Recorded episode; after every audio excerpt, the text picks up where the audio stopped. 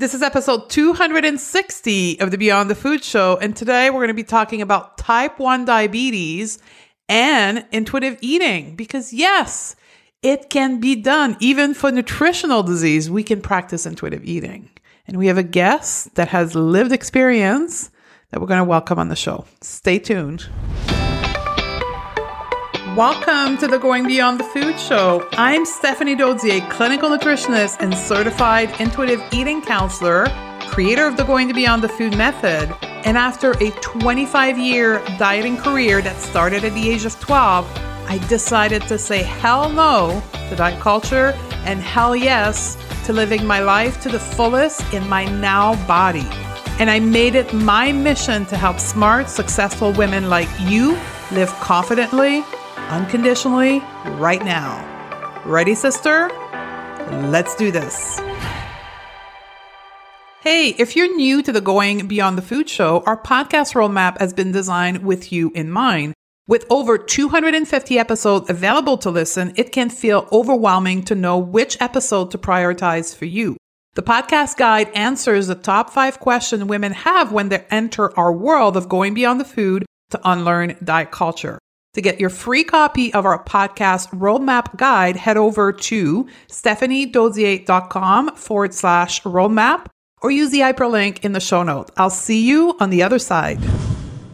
Hello, sisters. Stephanie here, your host. And yet we've not talked about this topic in 260 episodes. And I'm excited for many reasons for this podcast. Number one, because we're going to talk about nutritional disease and yes, the ability for you to integrate intuitive eating, even if you have type 1 diabetes.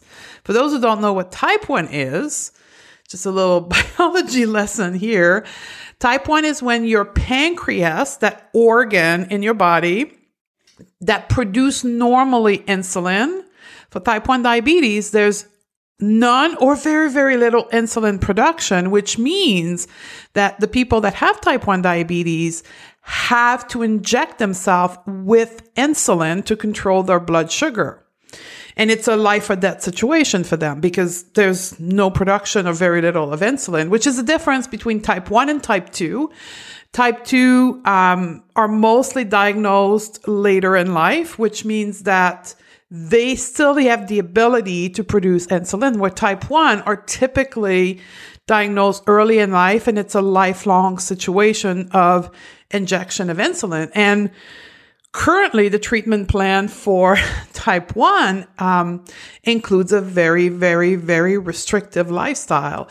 And this person I'm going to introduce you today, Lindsay Sarson, she's a registered holistic nutritionist. Um, I actually met her in my professional program, uh, the non diet mentorship program, and she came to me wanting to uh, create a business to help folks that have type 1 diabetes integrate the non diet approach. I was like, oh my God.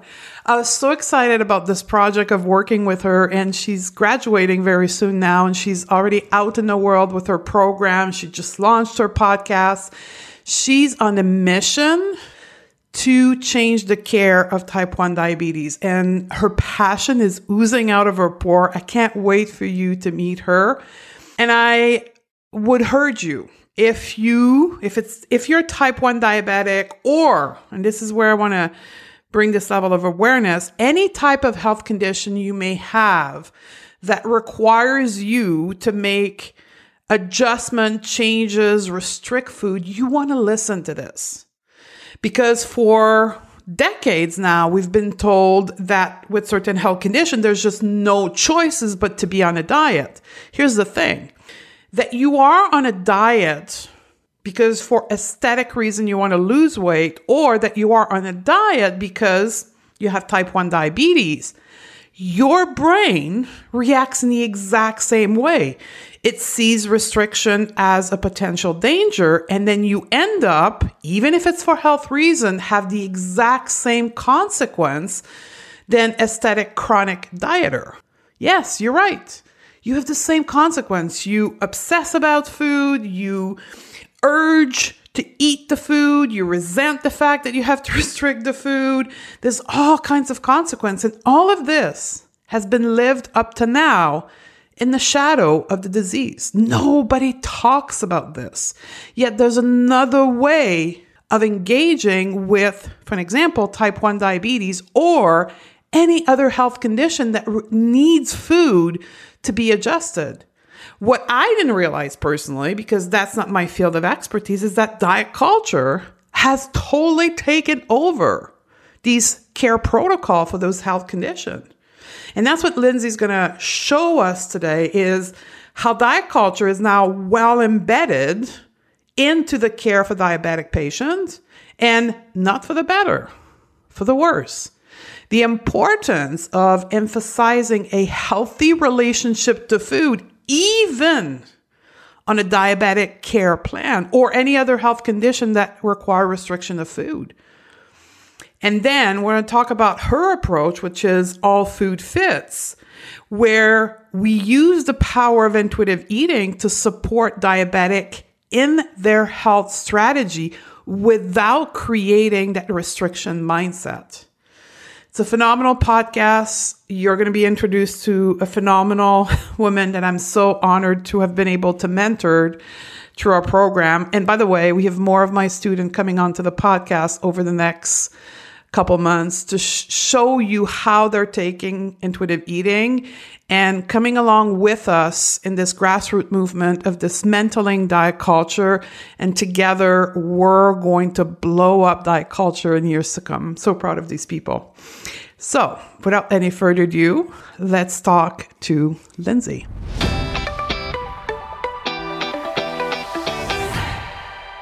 Welcome to the show, Lindsay. Hi, Stephanie. Thank you so much for having me. I'm very excited to create this cornerstone episode for our podcast because in 250 some odd episodes, don't even remember how many, we've never talked about specifically type 1 diabetes. So you are first expert guest on this topic, but I want to get started with your own journey with type 1 diabetes, but also intuitive eating. Yes. Well, I have been a type 1 diabetic for 31 years now. I was diagnosed at the age of eight, just before my ninth birthday.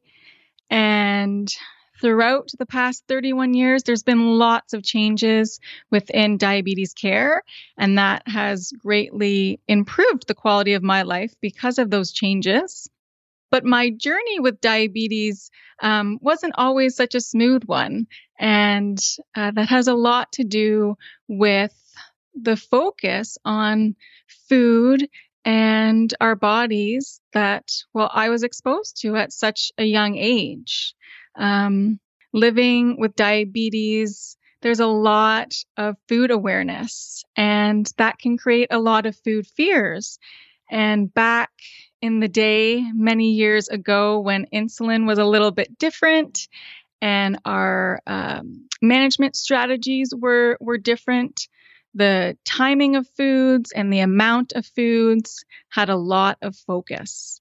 And so, as a child, that really did, I think, influence, or I know in retrospect, influence how I began to feel about food and the role that food played into my life. And so there was definitely some fears surrounding food and some disconnection that was asked of me in order to be able to quote unquote take care of myself best, um, given the tools that we had at the time. I could say, though, such a benefit now is all the advances that we've been experiencing in diabetes, such as continuous glucose monitoring and insulin pumps. Um, different types of insulin, all of these things have really provided us with more uh, real life experiences and being able to adjust the types of foods that we eat, the timing of the foods, the amounts, those type of things. Uh, so I'm so blessed for for that. How has intuitive eating came into your world with type 1 i guess like how did you hear about it and what is your journey integrating it with your own care for type 1 Yeah, so I should backtrack for that. Um, so, as I mentioned, being diagnosed as a child, um, there was definitely an awareness on food. A lot of that was centered around timing of meals and the Canada Food Guide. Living here in Canada, that's um, what we are asked to follow. Um, but as I got into my young teen years, um, there was then the exposure of dieting and um, there was more awareness and pressures of being able to use food not only as a way to support my diabetes, but as a way to influence my body. Where as a female um, and a teen, I was becoming much more aware of thin ideals and beauty. And so that's when diet culture, as we know it now, um, really started to influence my life and my care. And so it was after trying all the different diets throughout the years, um, following the, the, the trends of the time. Um, I was born in the 80s, and so in the 90s, the low fat craze and all of those things into Atkins and whatnot. Um, diabetes was takes effort to manage, and when you're confronted or presented with a way that could quote unquote support you, such as these diets, and also um, help you look great or maybe adhered more to what the physical ideals were, it was easy for me. It was a soiree into um, trying those plans a- as well. And so I followed many different diets for many years.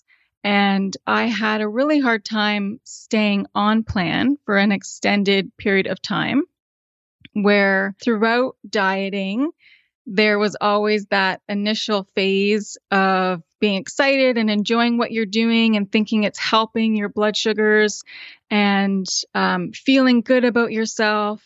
And then at some point after, I would experience a rebound where I would be craving foods and um, obsessing about food more and denying myself and feeling guilt and shame if I did start to eat those foods that were off plan. Um, and in doing that, in not being able to quote unquote stay on plan, managing my blood sugars became even more difficult. One, because I I hadn't been practicing those blood sugar management skills in eating those foods that I was now partaking in. And two, I also um, was eating an amount that was outside of what I was used to eating before, where I would be overeating a lot of those foods um, often um, to a point of discomfort, which diabetes wise can be very challenging to control with insulin. So I'm seeing two things in parallel here. I'm seeing the traditional desire to be in a different body, which is the thematic of diet culture, which requires an adoption of a diet to lose weight and so forth. But uh, I'm also running parallel the need for you to be mindful of what you eat because of type 1 diabetes. Is that correct? Like yes. Those two storyline are running side by side. Yes, 100%. And a lot of that really came into play in my young teen years. Um, and there is diet culture within our diabetes care in the sense, well, in, in the way that food is often presented to us. Um, there it's not always um, welcoming. Um, there's a lot of fear surrounding foods, uh, a lot of uh, foods to avoid. Um, if you are going to have something, it needs to be very limited and structured into your plan, which all makes sense, especially depending upon the type of um, blood sugar management program you were on at the time.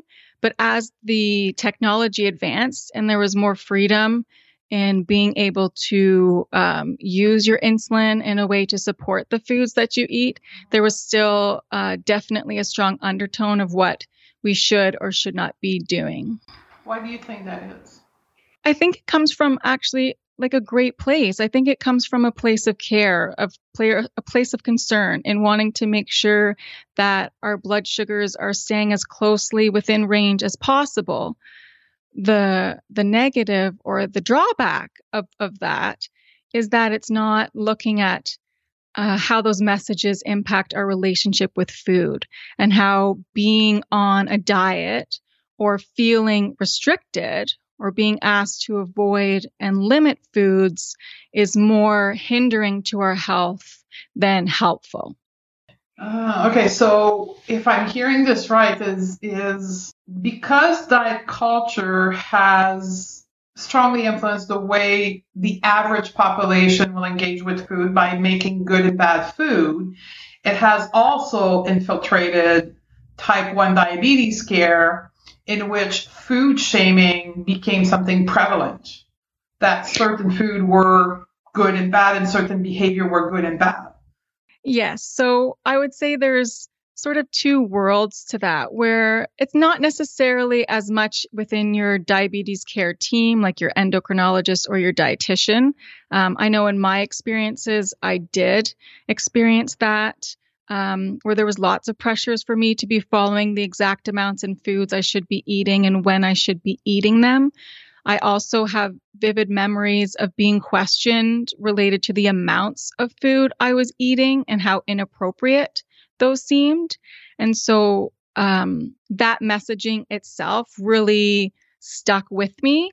And uh, that then parlayed into uh, more of the traditional diet culture and the diets that were surrounding that.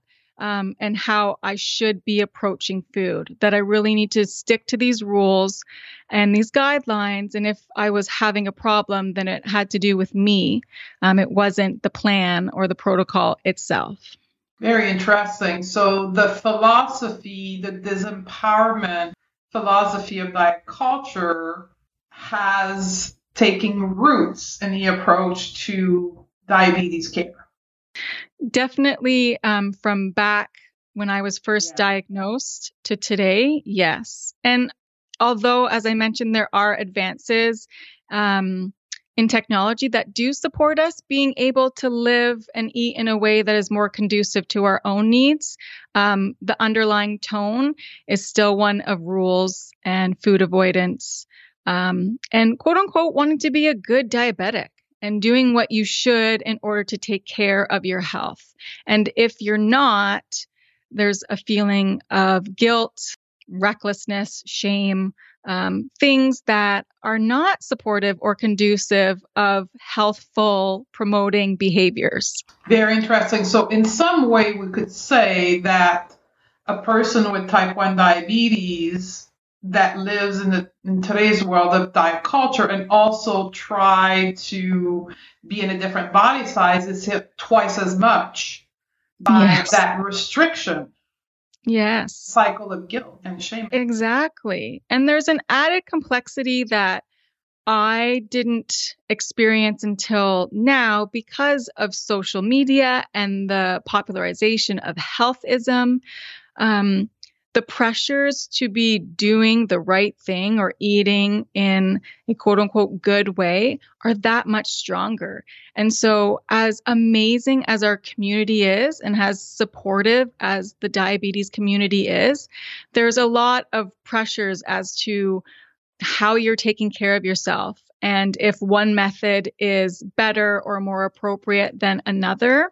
And I feel there's such an important need to spread the message of the autonomy that we need to take back on our food and body and that we really do have this innate wisdom to be able to take care of ourselves and empower ourselves to do so without feeling guilt or shame.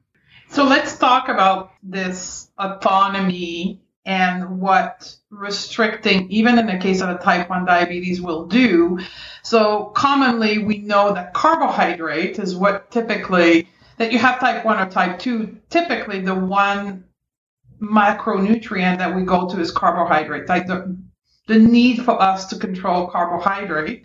So even if you're not trying to diet for losing weight, but you're dieting to manage your blood sugar and you approach carbohydrate as a type 1 with restriction, you will have the exact same side effect as somebody who would control it for weight loss. Yes, 100%.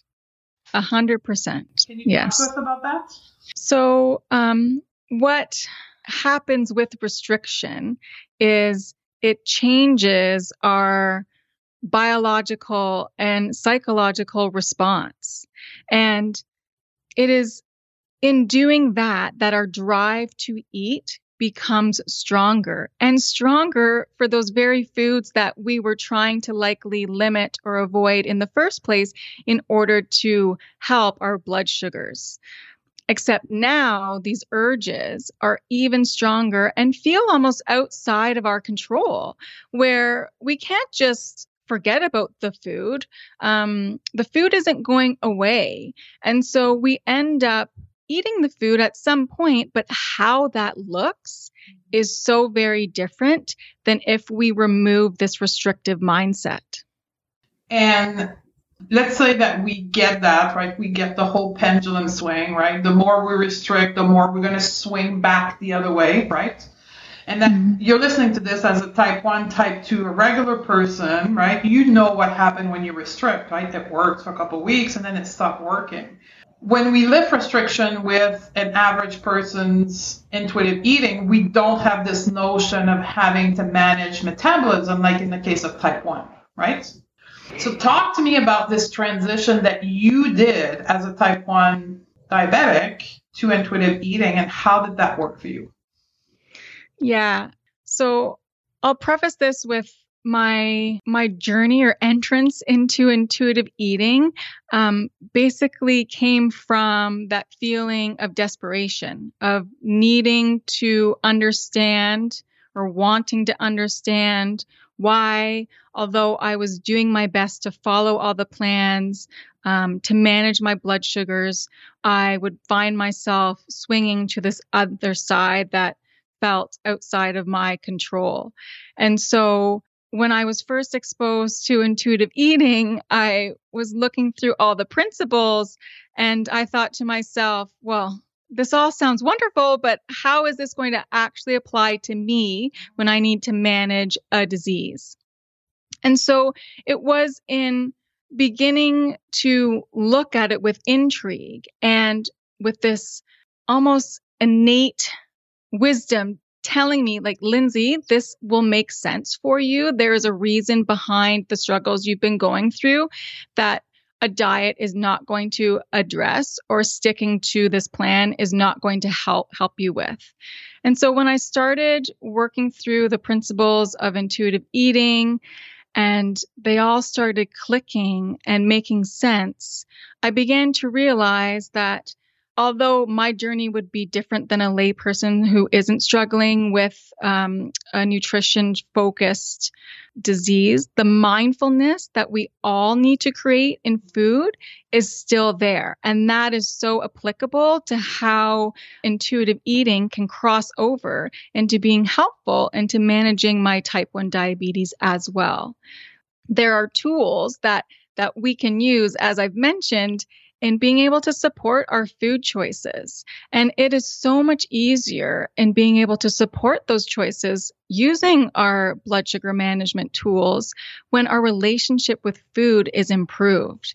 And, and that is where my eyes really opened with intuitive eating as an approach to be able to put that into place without having fear that my blood sugars were going to go all over the place because I could, one, be focused on how I'm viewing foods differently, and two, be able to apply those skills so that blood sugars were supported.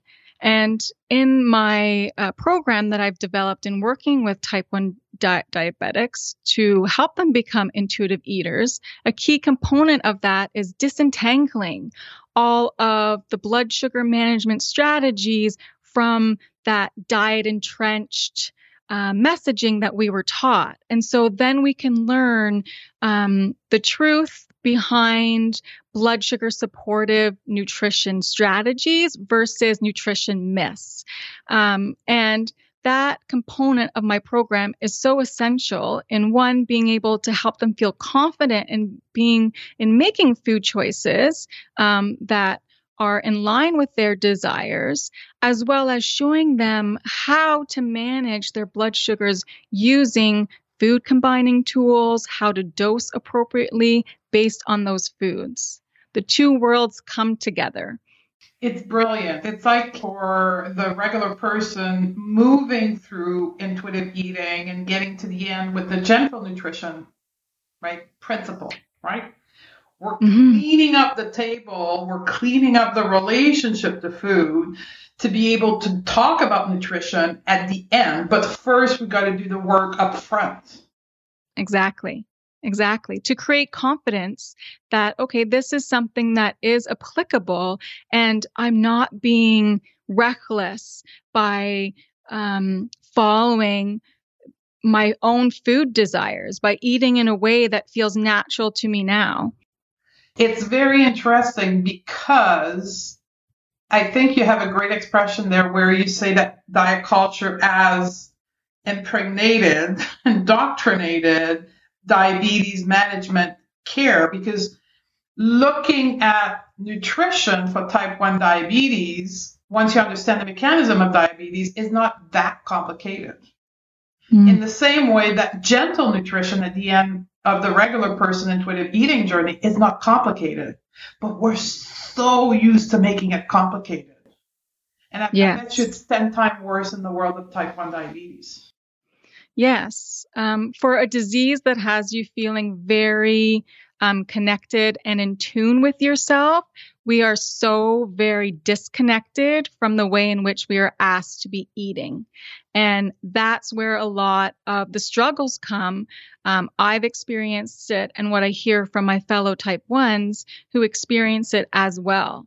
Um, that need to um, deny their hunger, um, deny their fullness, make choices that aren't in line with their actual wants, um, and how fear plays a lot into that and fear of blood sugars is key in that fear. And so, if we can both work on improving our relationship with food, taking that restriction away, while also supporting the strategies in which we can use to keep our blood sugars within range, it's it's a huge win, and it creates such a sense of ease and satisfaction with food, with your body, and just that goes beyond in in your life as as well.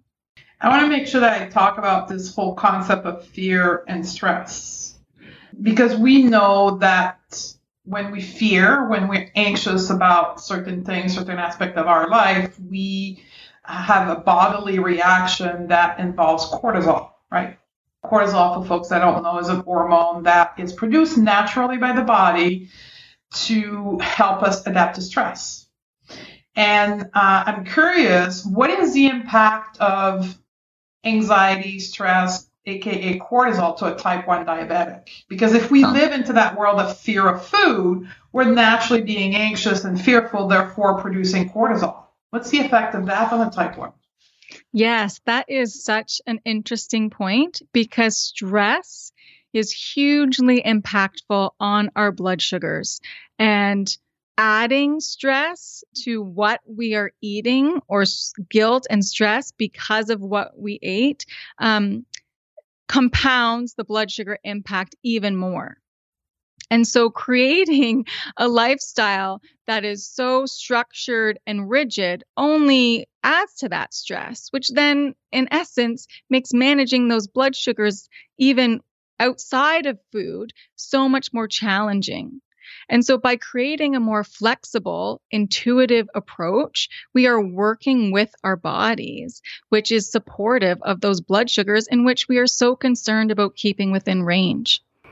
So I'm curious, now that you've gone through intuitive eating and you're now um, a registered holistic nutritionist that focus on type 1 diabetic, within the context of intuitive eating, so you're an expert at this.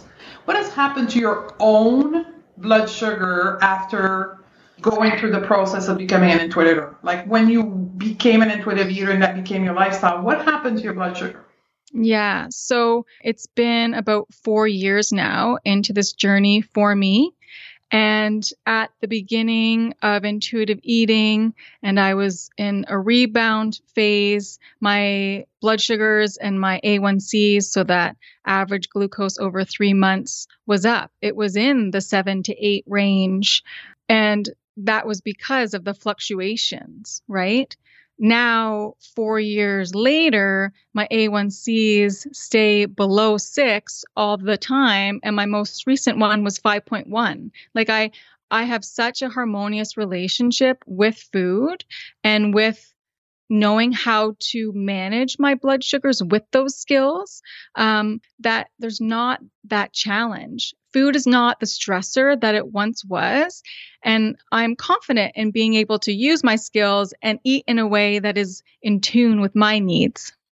And your body is responding to that by the HbA1c being the, the, the kind of the gold standard for type 1 treatment positively responding to that as well Yes, exactly. Exactly. Um, with the continuous glucose monitors um, as a tool that we can use as well, um, that information is such a valuable tool to help you navigate those foods that you're reintroducing. So when you start habituating those off limit foods, you then get to practice the skills and see real life what is happening. And so you can better understand your body which then helps you be able to adjust and dose appropriately um, and stay within range much more often than you would have been able to before and feel at such ease and have such satisfaction in eating in a way that's enjoyable for you instead of feeling so restricted by a diet or a forced way of eating for health. So, can we say that there's a hope for type 1 diabetic that all food fits? Absolutely. Absolutely. I want that hashtag everywhere. Because there's so much freedom and enjoyment in line with that. And I would really love for people to feel less fear surrounding food and more enjoyment and satisfaction because it just goes so far beyond um, the food itself and into other areas of our health. Yeah, because we are more than a blood sugar, right? We are a mental body, an emotional body, a spiritual body, and yes, a physical body, but there's so many other things we can do to help manage our call it nutritional disease. Is that a term? Nutritional disease? It should be, I suppose, yeah. and and what we're saying here today is yes, it's about type one, but there is a, a slight variation for that for any disease that may have food as an element of treatment. Yes. Right? Yeah. And what I have a lot of people commenting to me um, on my Instagram um, is that they may follow me, but they're not type one, but they so relate to the things that I'm sharing um, and can connect with that, either because of their own personal experiences or a condition that they are trying to navigate through food and trying to do so without all the obsession and the fear. And that's where you talked about healthism, right? And we probably we're coming to the end of our time here, but we will probably could do a whole other episode on that. So you'll have to come back for that. Lovely. so tell us a little bit more about where we can find you, or if anybody listening that has a type one diabetic in their life, I would highly recommend you send that episode to them, like press the share button. And for those people listening, where can they find more about you and get to know you more? Yes. So um, I'm very active on Instagram at the Intuitive Diabetic. Um, I share lots of stories and helpful insight on there. I also have a website, www.lindsaysarson.com, where you can see all the services that I offer. Um, but in relation to type 1 diabetes and intuitive eating, I do have a freebie, the Finding Food Freedom Guide, which really helps introduce you to the principles of intuitive eating, but with a diabetes lens. And so you can see how this approach can be applicable to you. We'll put the link to I think this is brilliant because there's so, again, so much fear that people won't even like go and find more unless like you spell it out for them. So I think this is brilliant here. So everyone, if I think this is going to be a great episode for you to share to other people in your life that may uh, be affected by type 1.